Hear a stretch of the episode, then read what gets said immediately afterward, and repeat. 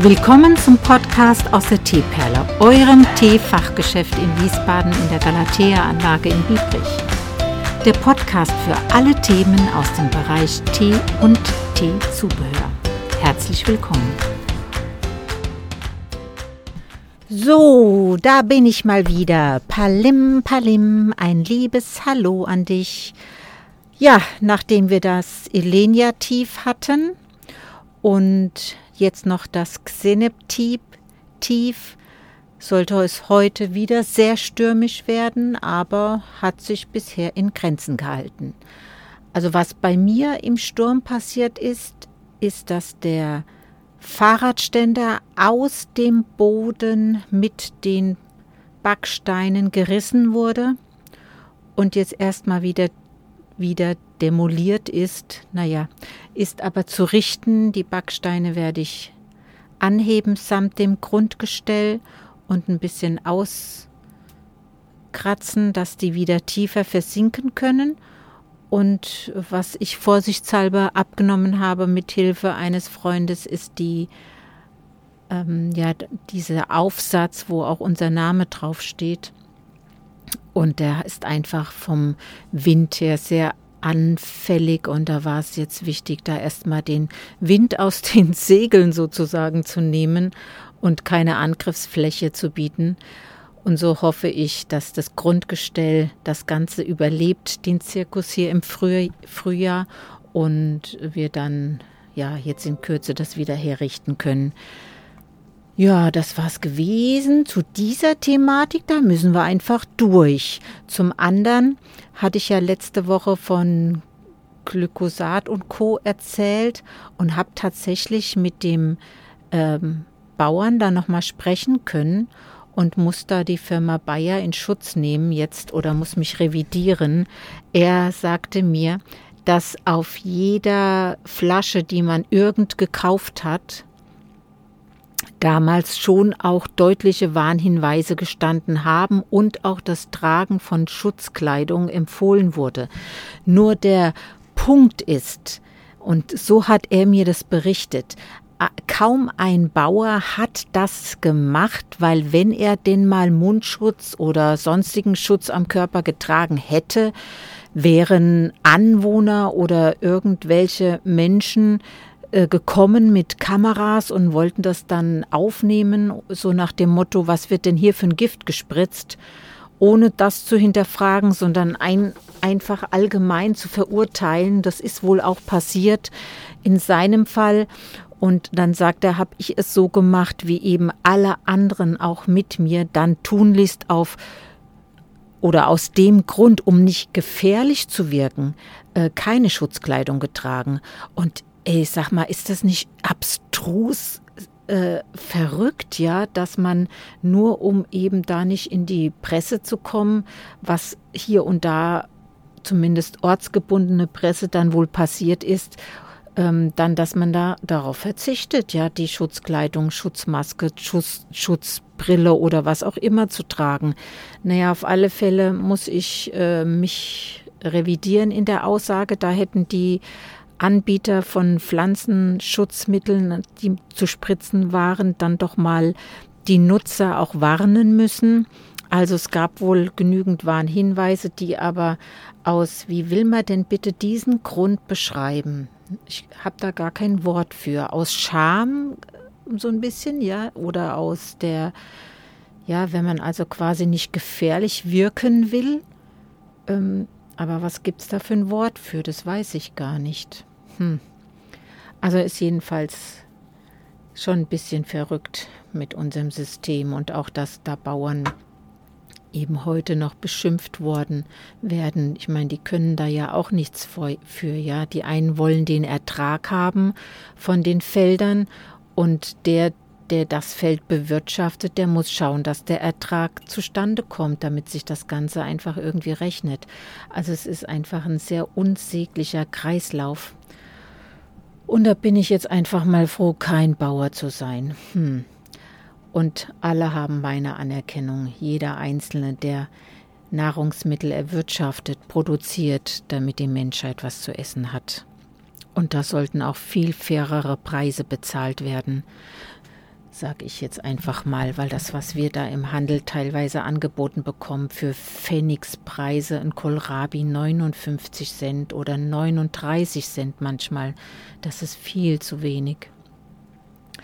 Aber da müssen, ja, also ich kann auch immer nur sagen, dass ich ähm, schon schaue, dass ich gute Produkte einkaufe, auch Bioprodukte einkaufe und auch bereit bin, definitiv höhere Preise zu zahlen und nicht da irgendwie auf Angebote gerne eingehe oder irgendwelche Schnäppchen.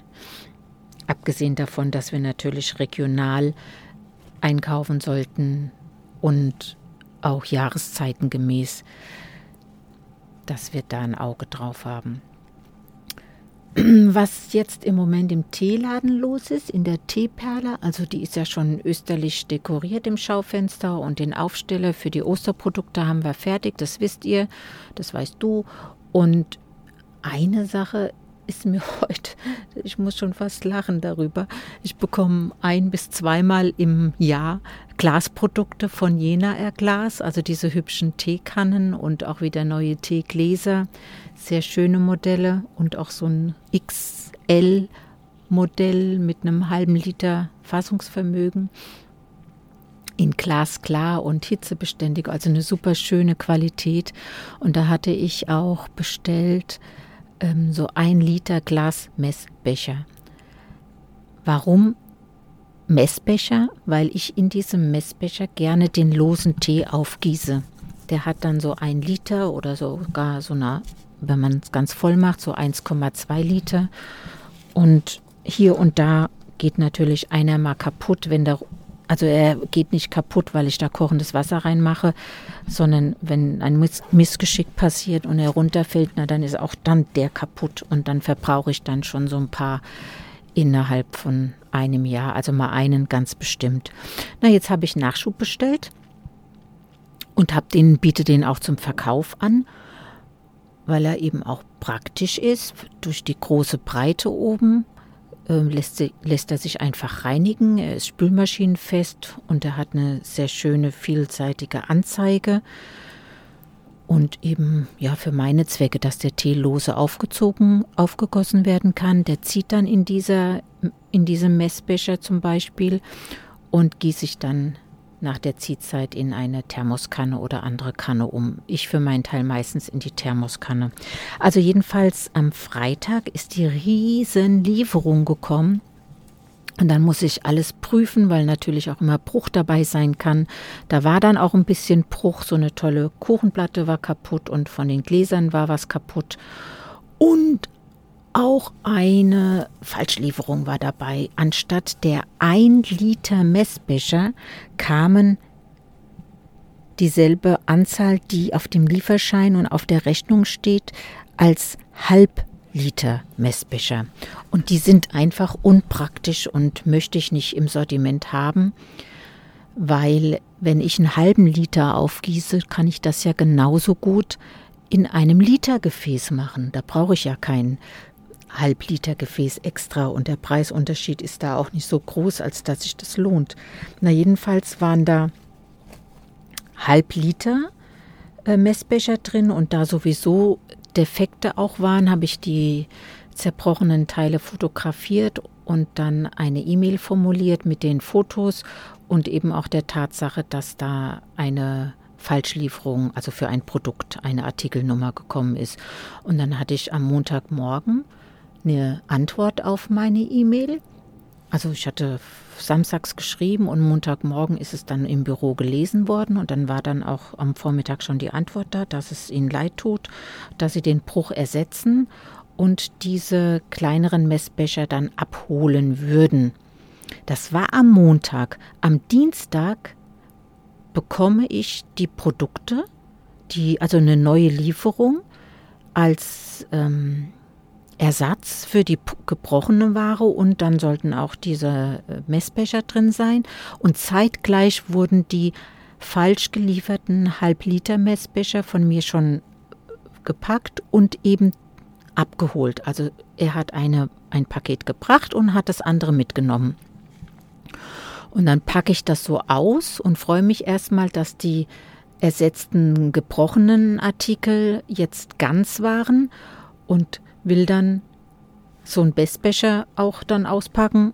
Ich hatte ja immer eine, eine gewisse Anzahl, eine größere und nehme den ersten in die Hand und denke, boah, das kann doch nicht wahr sein.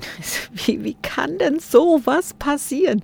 Sind da wieder dieser Halbliter Messbecher drin? Also wenn ich doch einen klaren Auftrag habe im Lager, ja, oder dann auch noch mit dem Hinweis, äh, war falsch gewesen oder wie auch immer das da funktioniert, da kriege ich jetzt wieder die falschen.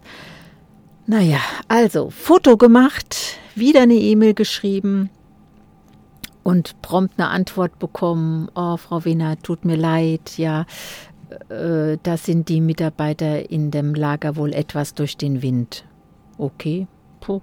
Na, das kostet die Firma aber jetzt auch wieder einiges. Ne? Sie müssen wieder die Messbecher packen, die ursprünglich gewünscht und geliefert sein sollten und eben auch bezahlt wurden schon und äh, müssen dann das andere abholen lassen. Das sind ja alles Kosten, die, also Portokosten einfach, ne, die dann vom ursprünglichen Auftragsgewinn dann abgehen.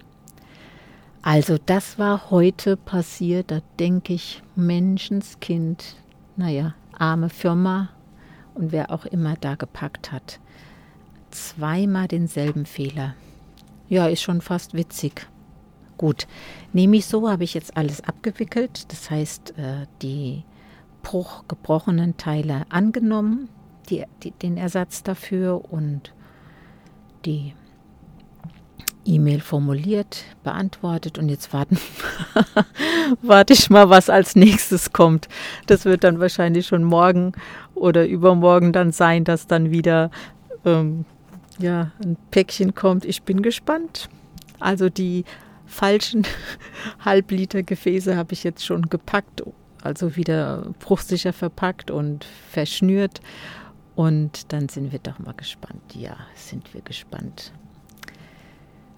Ja, das soll es gewesen sein. Ich werde jetzt wieder noch einen Tee kochen. Heute gibt es einen Bancha, das ist eine dritte Pflückung des Sencha-Blattes im Aufguss.